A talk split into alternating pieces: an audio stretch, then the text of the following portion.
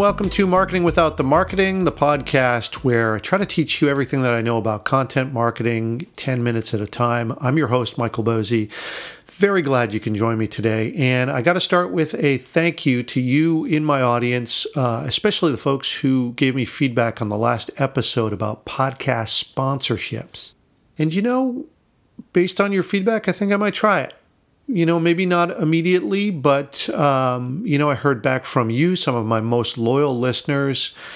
And the upshot was hey, listen, we'll trust you, Michael, to do it the right way in your own style. So I really appreciate that. And, that kind of gives me the confidence that I could at least try it. Um, but hey, this show is for you. You know, I produce this to be helpful to you. So if if it ever sucks, I trust that you will tell me.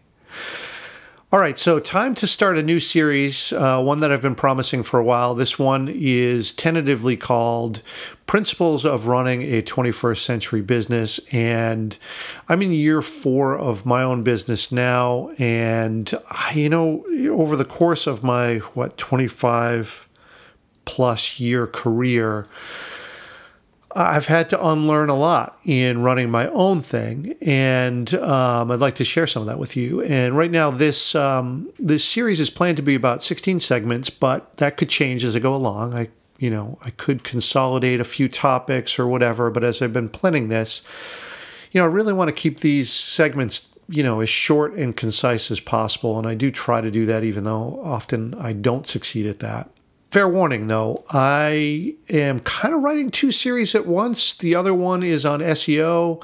Um, I get a lot of questions and requests from potential clients for boot camps on SEO, just sort of training people using what I consider to be sort of a different approach that I use uh, from what I see out there uh, in others who are teaching this.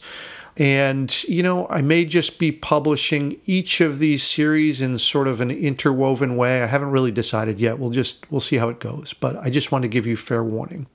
But either way, uh, you can subscribe in iTunes or just sign up on my site uh, at the subscribe form, which is controlmousemedia.com slash subscribe.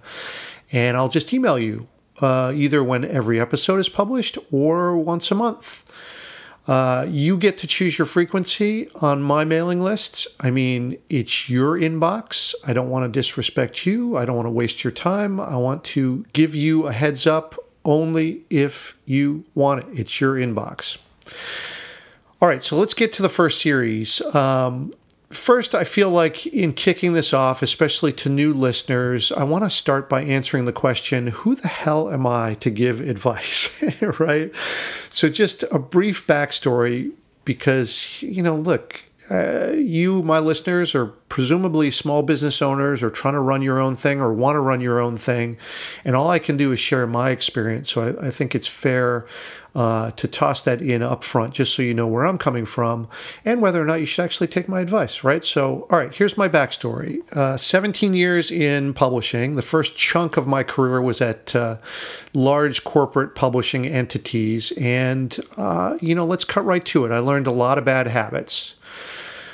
To balance that, I learned some good lessons too, and some that I continue to cherish now uh, in my career, uh, even as I work for myself, especially two things the respect for good content and the discipline required to produce good content. I mean, these are things that I learned in the formative years of my career, and I still treat these as if it were a religion. Uh, these things are really important, and I could not have learned that I think, if I hadn't been uh, at these publishing entities. But here's the thing management in an industry that's kind of an old industry uh, and is kind of resistant to change. There are examples that, to the contrary, but sticking with my experience, I found this to be very frustrating. I found them often making short sighted, you know, shareholder only decisions. And look, we're in a media environment that's accelerating at a breakneck speed. And I just found this to be endlessly frustrating, uh, where management was just uh, would just take this very slow pace of embracing that change. And look, that's okay for some folks. I get some of the reasons behind it. It just wasn't for me. So I left for five years at some publishing startups, uh, both early stage startups, and these were the best years of my career uh, up till that point. Uh, I had to relearn everything. And look, for anyone who thinks that they are uh, sort of uh, like a startup in your own company, you're not. And anyone calling their 200 person company a startup, it's not. You can only live it to know it. And what I mean is, in struggling to find a business model while the clock is ticking on your pool of angel funding or seed round funding or venture funding. It's just you, like I said, you can't you can't experience it until you live through it. Where you don't have any editorial assistance, no support staff. These were things that I was used to at corporate entities. You're just left to grind through the grunt work. But the upside, because I don't want to make this sound like it's just, you know, it's all negative. It's not. You can make incredible progress every single day when you're unencumbered. And that I really, really enjoyed. Now, in contrast to the incredible progress, you also make a ton of mistakes, hundreds of them each week, or at least that was my experience. And hey, if each little failure is a learning experience, wow, did I learn a lot uh, from some great mentors and overall just a great experience. One of the most difficult times of my career, uh, but I value that uh, immensely. So uh, there was one common theme here, right? Failure, failure, failure. And that's what I saw over and over again in publishing. Everyone could do everything right from the authors, the marketers, the editors, uh, everyone could execute, and the project could still fail. And I found at big companies and at startups, I had still not unlocked the answer. I just knew that the answer didn't lie in these traditional methods uh, of traditional media. And think about this to date, that was put a ton of work into conceiving an idea and then producing that work, right? Usually for me, that was books and publishing. That stands to reason. Then you deliver that work to the market through, you know, traditional channel gatekeepers. Then the plan is just amounts to screaming about it for a few weeks, right? Just trying to shout that, hey, we got this new product through all traditional channels. Uh, and that even carries over to the same mentality for social and other things. And look, if you're a regular listener, you know that I believe that that just does not work and that things have changed and that that is a huge advantage for people like you and me running a small business. Then, after you scream about it for a few weeks, you wait. Are sales coming in? No? Hmm. Well, then let's look at lagging indicators to see what we can do about it this was my experience, right? What can we do when we look at lagging indicators? Nothing. You just move on to the next project. This system fails authors over and over again. But I would contend that this is kind of the same in any business, right? You get a few victors, the tent poles in, in media uh, businesses, and those tent poles are amid a sea of failures, and the industry just moves on. And so many creative people get let down in the process. It often seems like it's just a machine that grinds up ideas, and often it's not the best ones that succeed. And here's why, in my experience, I think that, you know, when you're chasing shareholder value, it kind of leads to conservative decisions, you know, chasing that sort of uh, what I always describe as the vanilla middle, right? Safe, sanitized. And and look i know this is not always the case. Sometimes the good ideas do rise to the top. We see examples of this every day but it's safe to make somewhat of a generalization here. So i started my own business with the express reason of trying to fix this. And look i know i'm only one person so i do fully realize the limitations of this but I constructed my business with sort of two sides, right? So, one, I have clients who pay me to help them with their specific content strategy. So, roll up the sleeves, dig into their specific strategy for their unique business and their unique customer relationships. I help them conceive a strategy and then either help them execute it or train them to do it themselves, which is always fun, right? So it's, it's sort of think of this as training or education, and it's great when I can just say, all right, Good. You know what you need to do. Go out there and do it. Awesome. And then I teach these practitioner principles to you, my podcast listeners, for free. And sure, it's only general help, right? I can't sort of reach through the microphone and help you specifically, nor would that be uh, something that would be sustainable for me and my business. And yeah, it's not specific help. It's up to you to apply it. But, you know, I try not to function as sort of, you know, this guru or thought leader or some other ego stroking thing. I'm just a practitioner solving actual problems every day in my own business. And here's the thing I feel like, at least in my experience, this has led to good things for me.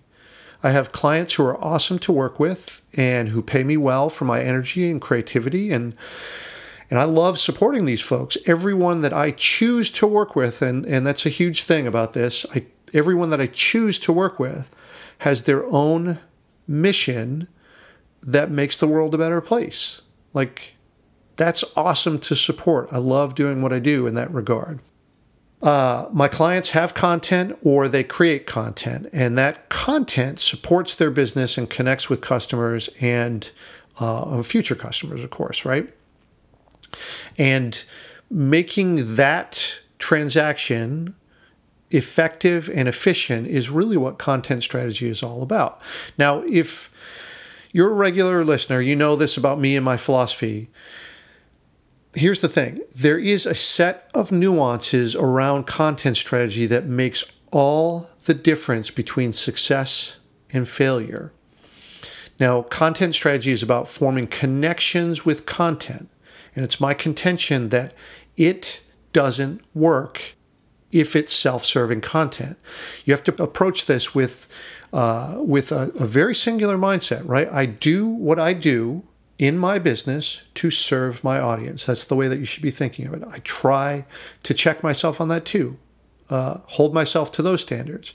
Everything I do is to serve my audience, provide them with some kind of value. And here's the kicker expecting nothing in return. This is hard for business people to get their mind around, right? That makes sense. And of course, look, between you and me, we all understand that there is an end game here, right? You have to get some people to pay you if it's going to be a business, otherwise, it's not a business. So we all understand that this has got to be leading to something. But when you go out there in the world and you start putting some something of value out there for people to consume, it's very key that you don't expect the return. I know it's a nuance, but it's an important one. And that value that you put out there, hey, that can be large value, small value, it really doesn't matter. The only thing that matters is the intent, and it has to be genuine. And here's why because people buy from those whom they trust. In today's world, consumers are just a few clicks away from learning all they need to know about you or your company in order to make a purchasing decision. That threshold is very low, too, right? I mean, really, it comes down to one question Do I trust this person or this company? Everything is about trust.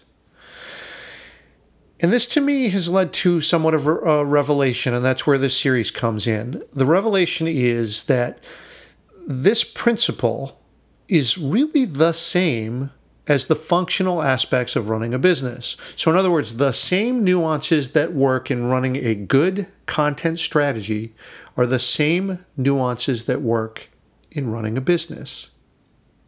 Now, this shouldn't be a surprise, right? Because content strategy is used to drive business goals in a particular way. I mean, what is content strategy?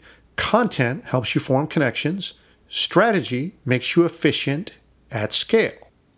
And I realize this connection because, well, look, content strategy is business, right? That's why we use it. Uh, uh, content uh, has to be well constructed uh, with a thoughtful strategy behind it, has to be well executed in a professional product, nothing less. I say that all the time. Uh, content is an efficient business asset if you plan for it up front. Uh, content is meant to connect it says that right in the front page of my website. But in doing that, or if it's to succeed in that, it has to have empathy at its core. And content, if used properly as a part of this strategy, is the path to trust, right? With some consistency, with some patience. So, can we do the same thing in our content strategy in, in, in looking at how we conduct our business as small business owners, right?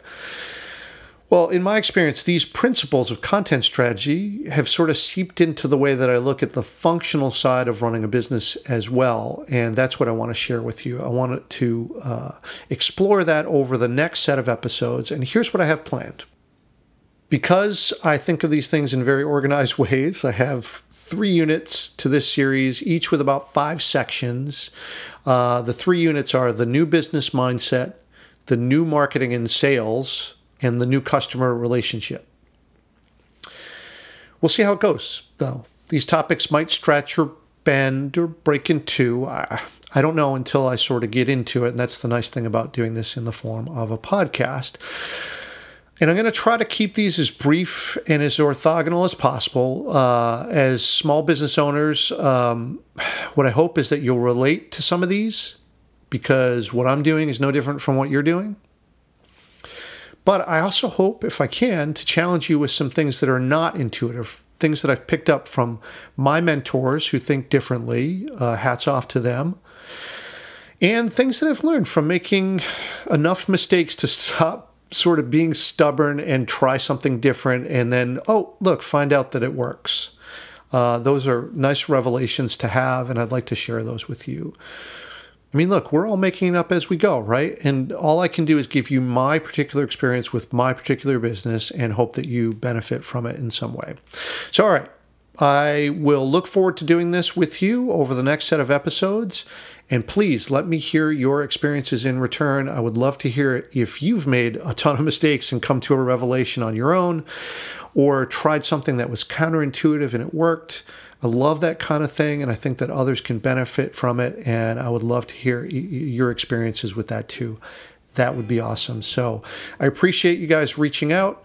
Um, love hearing from you, as I say all the time, and I learn a lot from you as well. So I really appreciate that. So please continue to do that. Do that.